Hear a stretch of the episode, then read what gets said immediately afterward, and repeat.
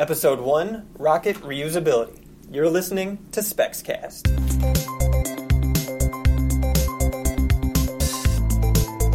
Jazz hands. Jazz hands. Okay. Welcome to SpexCast, a podcast for discussing the science and technology of space exploration. I'm Phil, and joining me today we have TJ Hello? and Augie. Hello. and we're gonna do a discussion. We're gonna pick a topic each episode, and we're gonna talk about it, all the aspects from new discoveries and recent events, maybe the history, um, where we see it going, and everything in between. So, this episode, we're gonna explore the topic of rocket reusability. Rocket reusability. So, the basic idea is that you lower the cost of sending things into space by not sending a new vehicle, not having to build something from scratch. You can recover what you send and use it again. Um, Right, especially uh, an analogy SpaceX likes to use a lot is if we had um, thrown away all of our planes every time you flew somewhere. We're currently doing that with rockets. Anytime we send something into orbit, we're throwing away this $100 million rocket and we have to rebuild it from scratch. So if you can figure out a way to reuse it, even if it's only 10 times that it can be reused, you're going to save an enormous amount of cost. right. Yeah, exactly. Uh, it's, it's interesting in every like depiction of rockets and spaceships, especially they're always reusable, right? You get in your spaceship, you go off to your planet. You're referring to sci-fi? Yeah, and especially in sci-fi, especially in early 1900 sci-fi, where you Yeah. got your your typical silver UFOs, right? They go go to your planet and you come back, and it's basically a car for space. And that was the idea that a lot of people assumed space travel would take on. But then when we actually got to the principles of the engineering of actually developing these rockets and being able to put things and people into space, we found that, especially with the such low margins, that trying to bring the whole booster back cuts a significant fraction of that.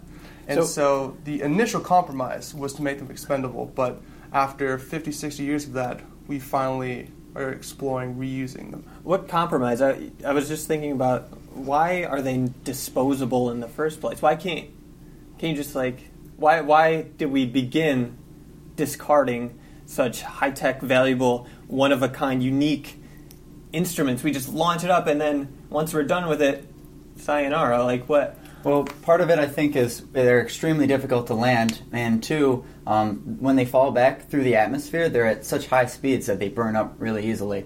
So you need either some sort of heat shield or you need to come back at a proper angle where you avoid all those high heats. Yeah. You have to understand that both the Russian and American space programs piggybacked on weapons development. You didn't have uh, custom designed exploration class rockets until the end of the Apollo program with the Saturn V. And uh, you have that, you have no pressing need for reusability.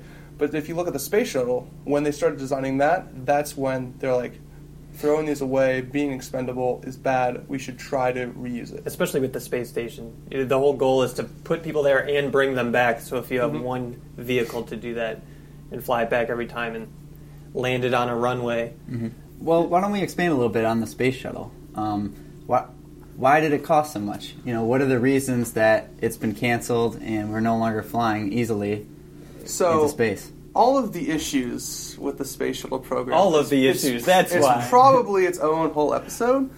But uh, looking at the initial design, right, for a quick reusable space shuttle, right, sending seven people into low Earth orbit to go to that space station and then come back. You want it to be as simple as possible, and when you have that limited set of goals, you can then create something that can be reusable, right? with that spaceplane style approach. However, the political realities is that NASA had its goal, and the Department of Defense, in order to fund the space shuttle, put their own goals on the space shuttle. And so you went from this very small seven person, like little plane, into this massive space truck that carries seven people, plus it's got a robotic arm, plus it can hold massive military spy satellites. And that expanded every aspect of it. You know, bigger wings, Scope creep. Exactly, Yeah. scope creep. And so that is, you know, partially on uh, the political environment that Do Space Shuttle was made.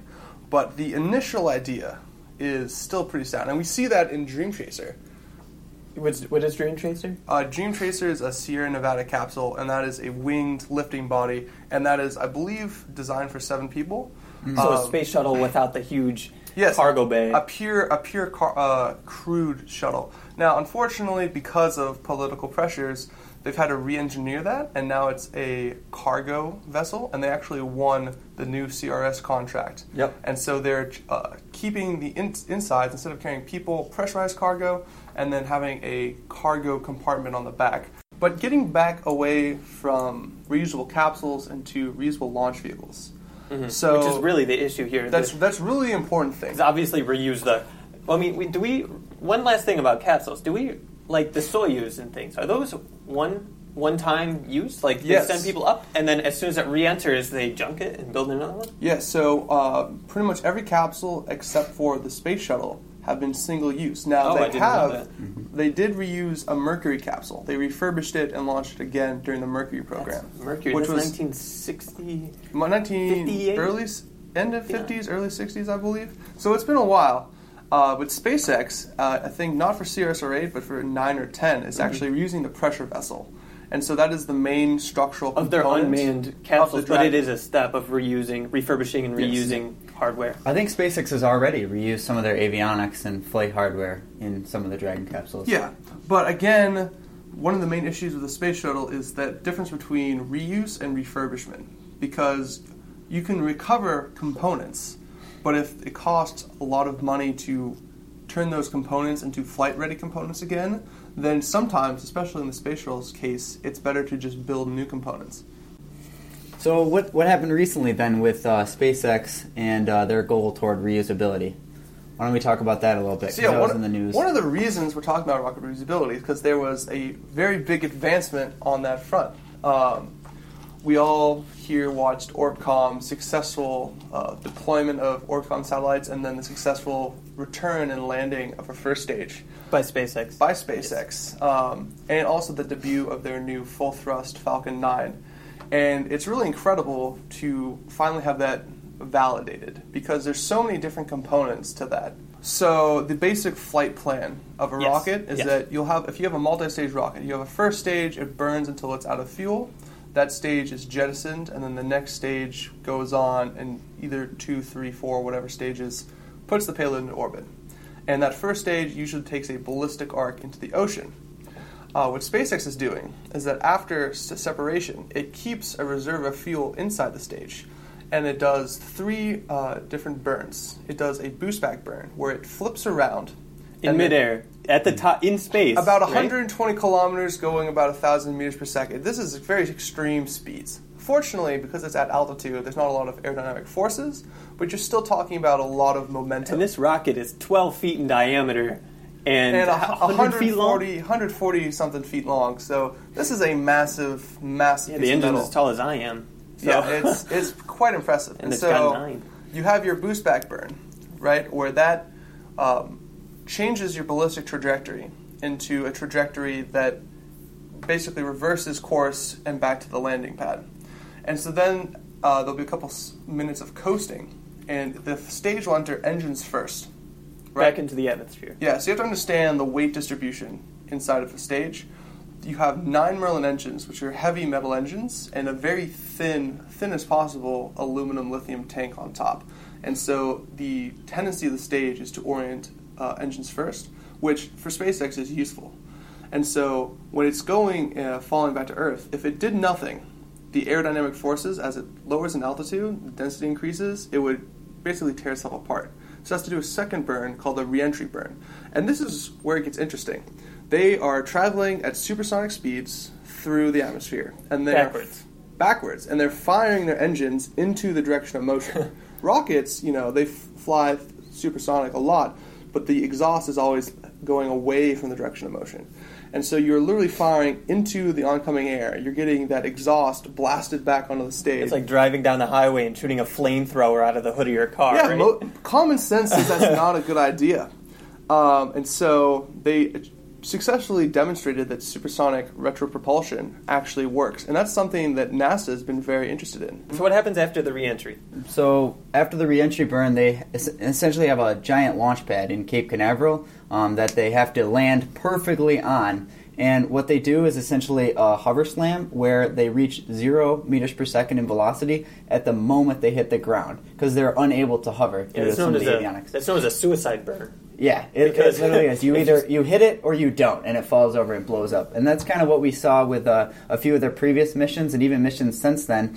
Um, they've tried to land on a barge out in the ocean. Uh, some missions that require a higher orbit require higher fuel, so they're not able to boost all the way back to the landing site. So they have this big autonomous spaceport drone ship that they've basically they use them for like oil rigs. And they're refurbished so they can handle up to like 40 foot waves. It's a drone ship because it's controlled remotely or by a computer. Um, it's Really. all controlled by a computer, so it just stabilizes. So it's essentially a giant, flat, the size of a football field landing pad out in the middle of the ocean, and there's no humans there. It's all robotically controlled. And while that's moving, they try and land a moving rocket that just got done being at supersonic speeds um, directly on top of it. And they have yet to succeed in that, but they get closer and closer each time. The most recent launch, um, I believe it was uh, Jason Jason 3. 3 satellite, was actually they landed it, but then one of the landing legs, like the collet, broke and it tipped over afterward. So it's probably the center engine there that essentially brings its total velocity directly down to zero, and that's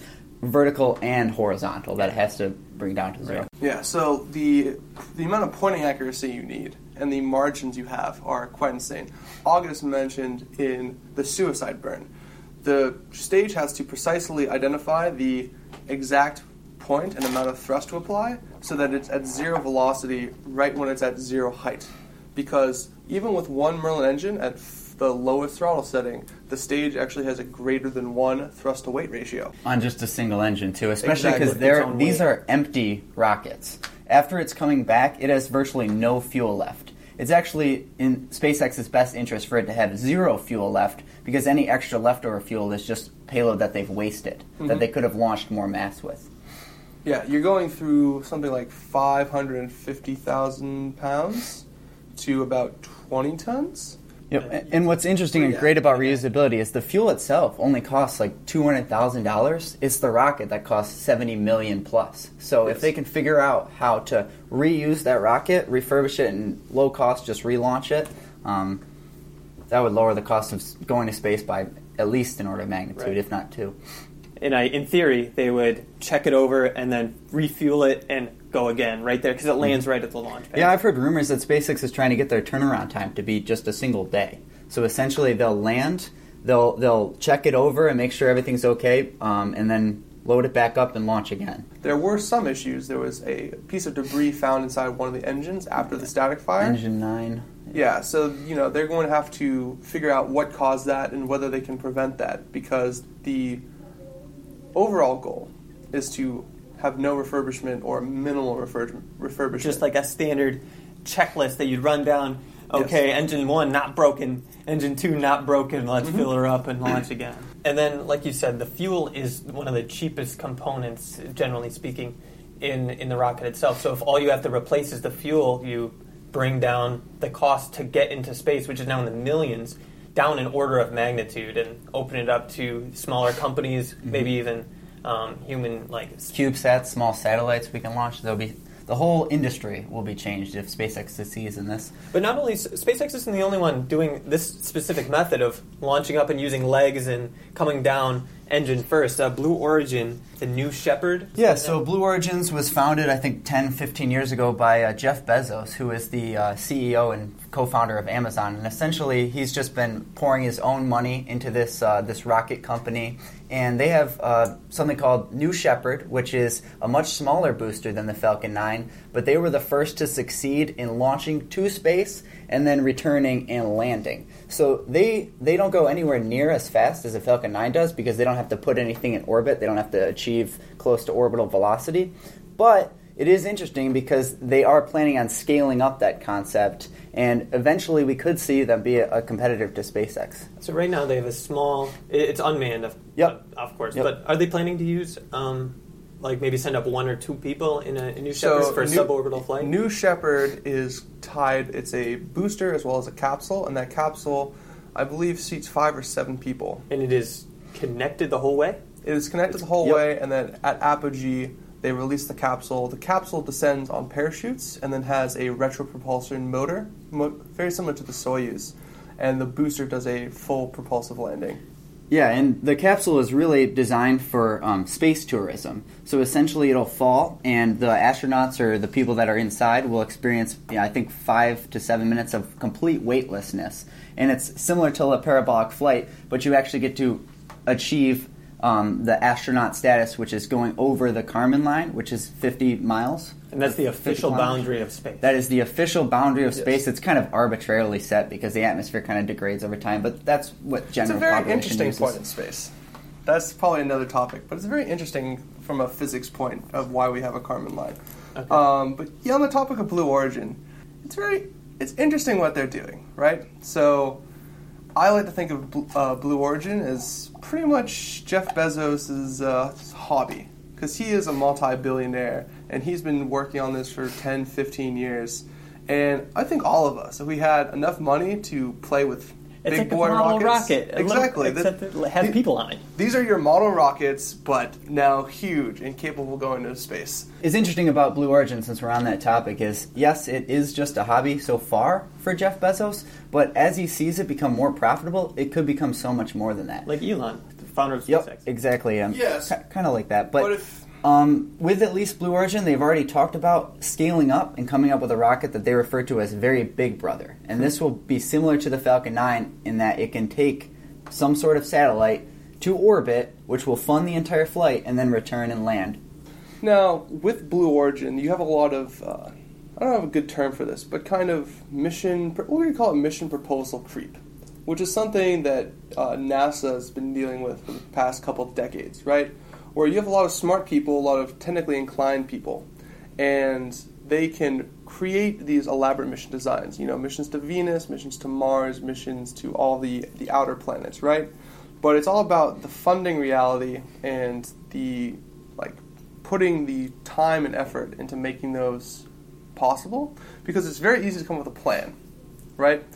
And with SpaceX, we've we have a pretty solid idea of their reusability plan, and we're going to find out uh, this fall their official Mars plan, right? And they have a plan as well as resources and development teams. They have To put humans on Mars. to put Yep. to put humans on Mars, And that's the They- mission of SpaceX ultimately. It's to they have around 5,000 employees and growing now working towards this. Blue Origin's a much smaller company, and when they announce Very Big Brother, it, it is interesting.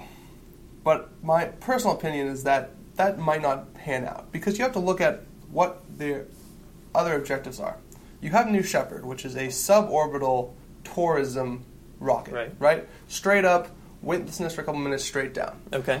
and that's because it's reusable. It'll be lower cost than a full rocket. For for Blue Origin as well as for the people. So, I Yes. mean, it could be a cash cow for them. Yeah, so you know th- that's definitely a, a revenue stream and a, a profit stream, which is critical when you need to invest back into development. But uh, Blue Origin, the New Shepard, is powered by the BE3 engine, which is a hydrolox engine running on liquid hydrogen and liquid oxygen, which is generally considered to be a harder engine to design. SpaceX went with the Merlin engine, which is a kerolox, so kerosene and liquid oxygen, which is generally simpler. And they did a lot of different design choices to simplify the design, reduce costs. Yeah, but wait a minute. If you're going to talk about Blue Origin with just the BE3, you have to talk the BE4 Yeah, as well, which is their methalox. So the BE4 is a much larger engine. It's a Methalox engine, and SpaceX is also building their Methalox engine Raptor.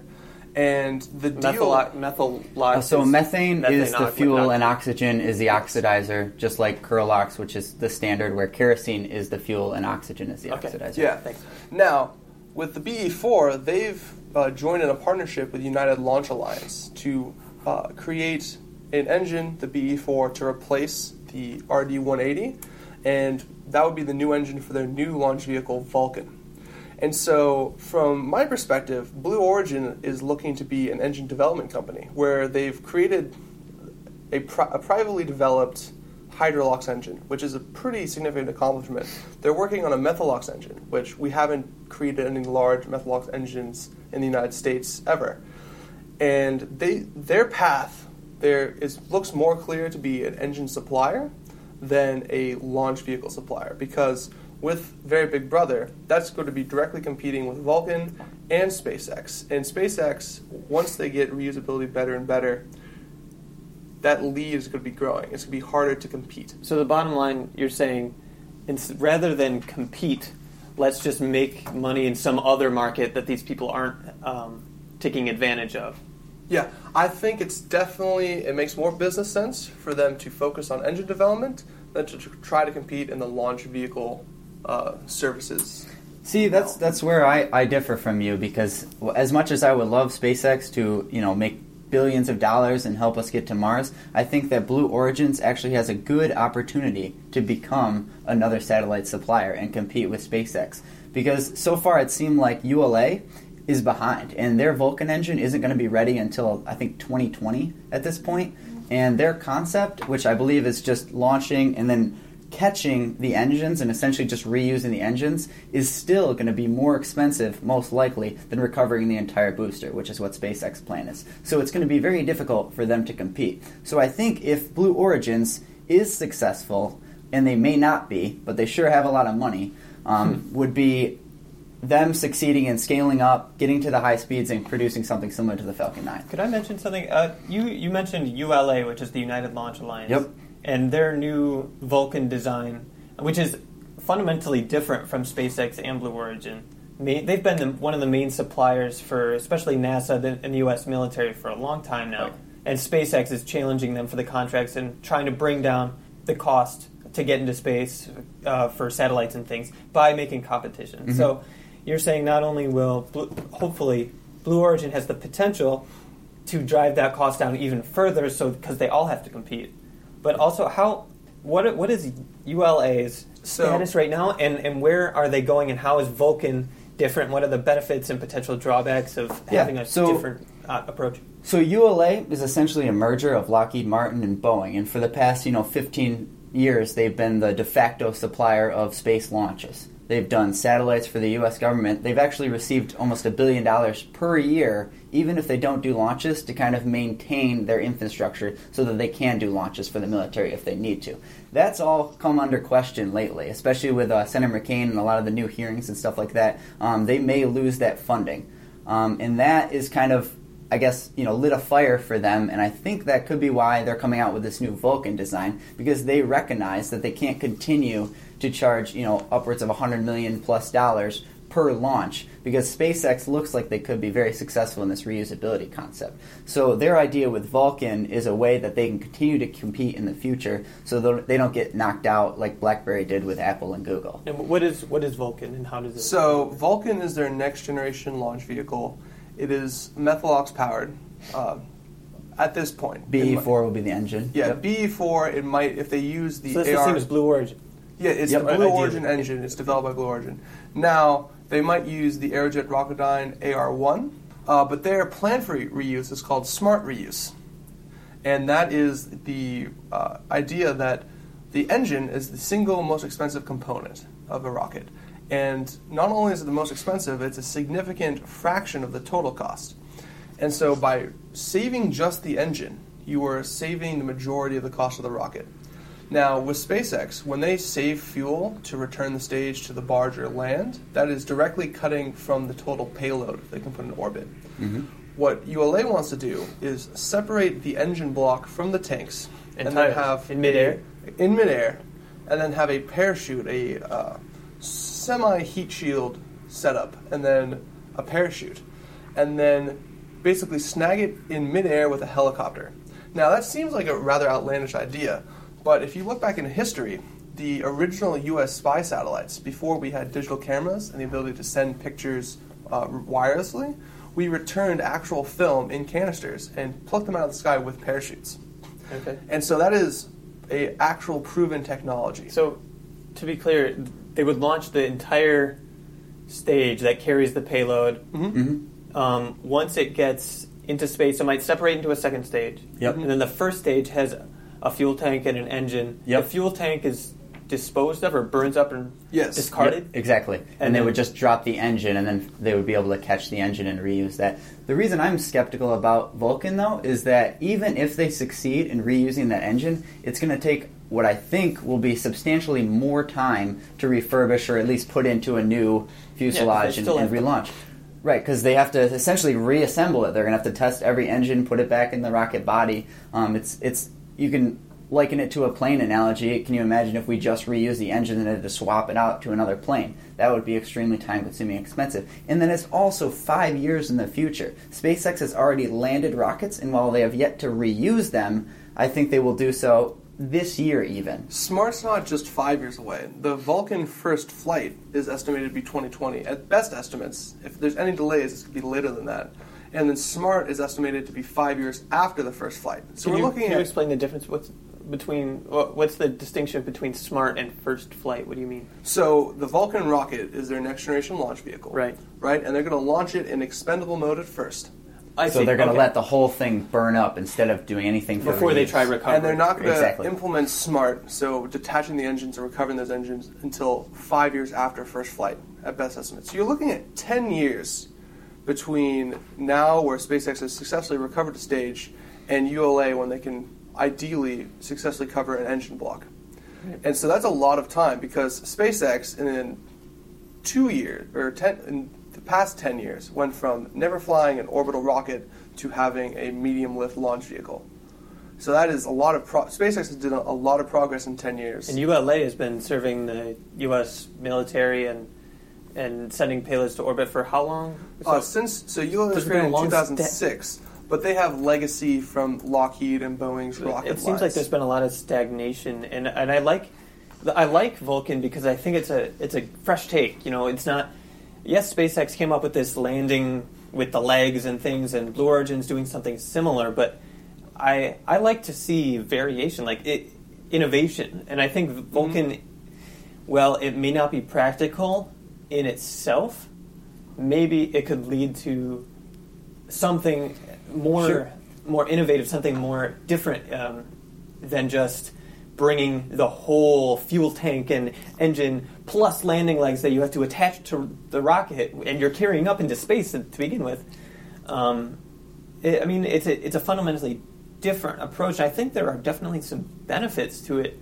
Um, whether or not we will see it in the So it, it's it's so it's definitely better than expendable, right? Right. Recovering anything, unless the refurbishment costs are astronomical, is better than fully expendable. right.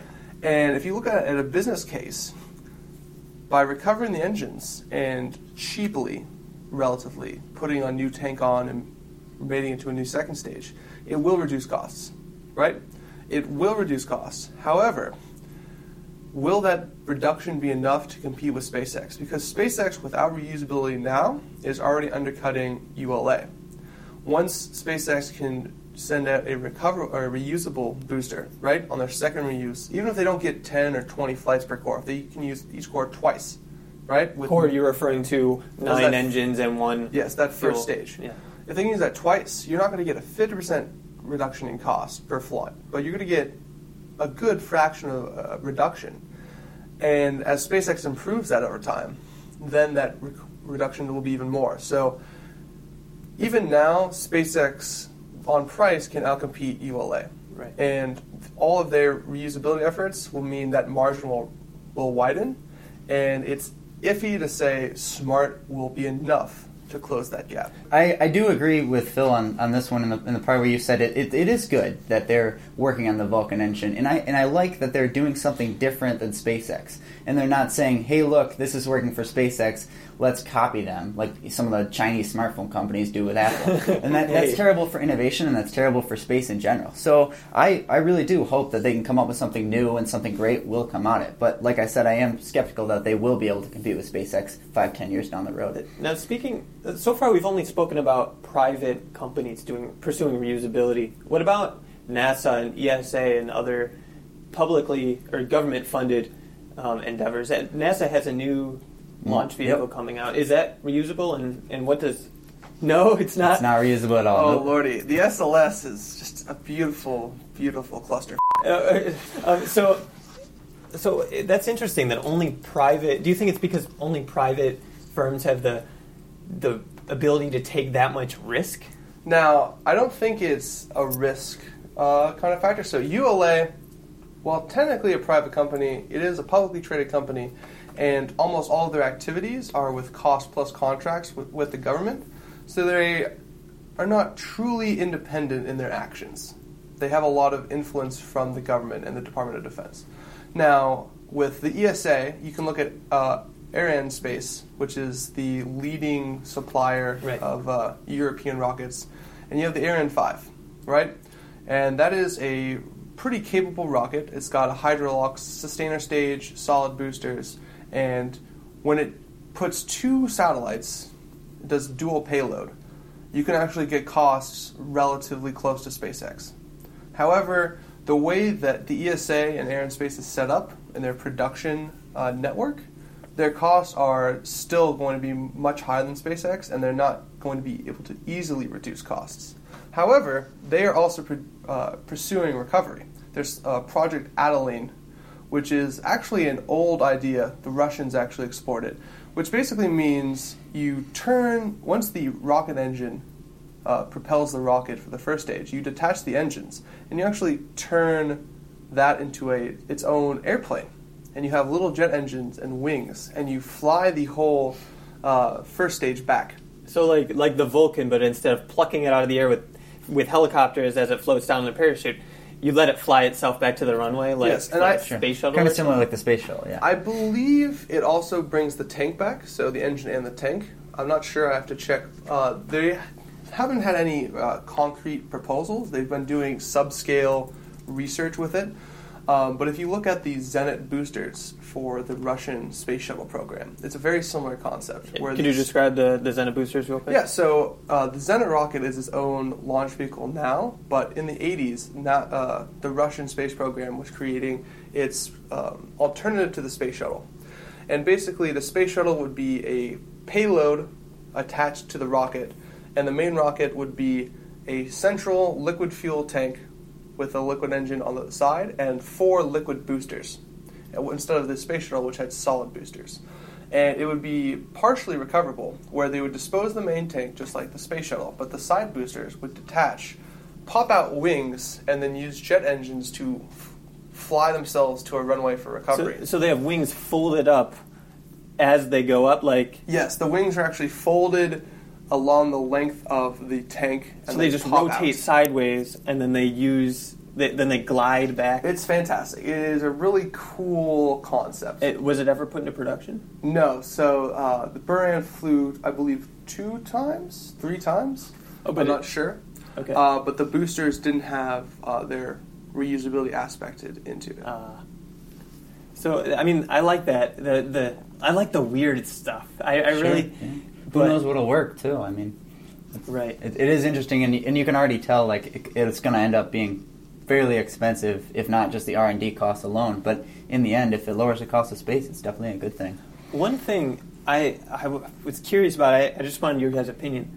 So, right now, be, having a disposable space launch vehicle or space transport vehicle is stupid because it's so expensive to build them in the first place. But, hypothetically, if you could do what you know solo cups did to the plastic did to the glass um, you know a glass cup if if you have something so cheap but disposable do you think it could undercut the idea of reusing a rocket I don't because the difference with a solo cup is that it's a lot easier to produce. like I, I know that's kind of a crazy analogy, but if you compare a solo cup to a, a glass, you can produce the solo cup for much cheaper than you can with the glass. I don't think we'll ever be the point where you can produce an expendable rocket for much cheaper than what they would use for a reusable rocket because the structure itself still costs millions and millions of dollars where the fuel 200,000 that's a fraction of the cost. So I definitely think we're headed toward reusability. and um, that's going to bring this this one to a close so that's rocket reusability past present and possibly future uh, thanks for listening we'll be back in a week or two with another discussion on space exploration science and technology if you would like to share your thoughts on rocket reusability or you have requests for another discussion topic Feel free to send an email to spexcast at gmail.com. That's S P E X cast at gmail.com. This podcast is made possible by RIT SPEX, a space exploration student faculty research organization at the Rochester Institute of Technology. Music credit Kevin Hartnell.